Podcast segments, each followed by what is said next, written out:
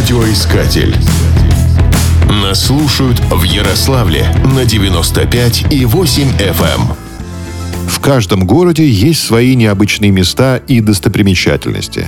В Ярославле, например, на смотровой площадке возле речного вокзала стоит стилизованный дорожный знак с надписью «Знак в Ярославле», возле которого все фотографируются. Простой, но эффективный способ сообщить друзьям в соцсетях, где ты находишься.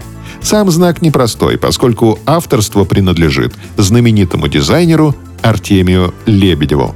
А как вам мемориальная табличка с надписью «На этом месте 24 июня 1794 года ничего не произошло»? Она красуется на стене дома по улице Революционной.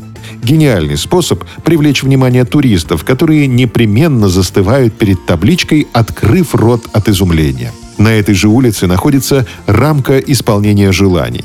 По всей видимости, ее поставили люди с айтишными наклонностями, поскольку среди желаний доминирует «хочу быть свободным как Wi-Fi» или «хочу стабильный безглючный софт». Выбираешь табличку с желанием и крутишь ее трижды. Можно, к примеру, исполнить желание «хочу увидеть край мира». Возле пивной Афоня внимание привлекает памятник Афоня и Коля. Актеры Куравлев и Леонов выглядят словно живые – Памятник появился неспроста. В Ярославле и области снимали фрагменты одноименной трагикомедии. В картине Георгия Данелия засветилось немало известных мест города.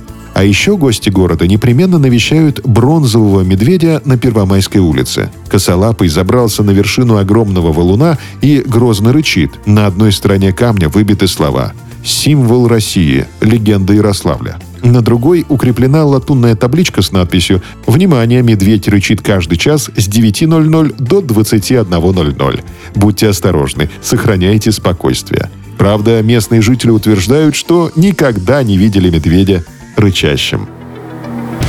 Радиоискатель. Нас слушает Россия.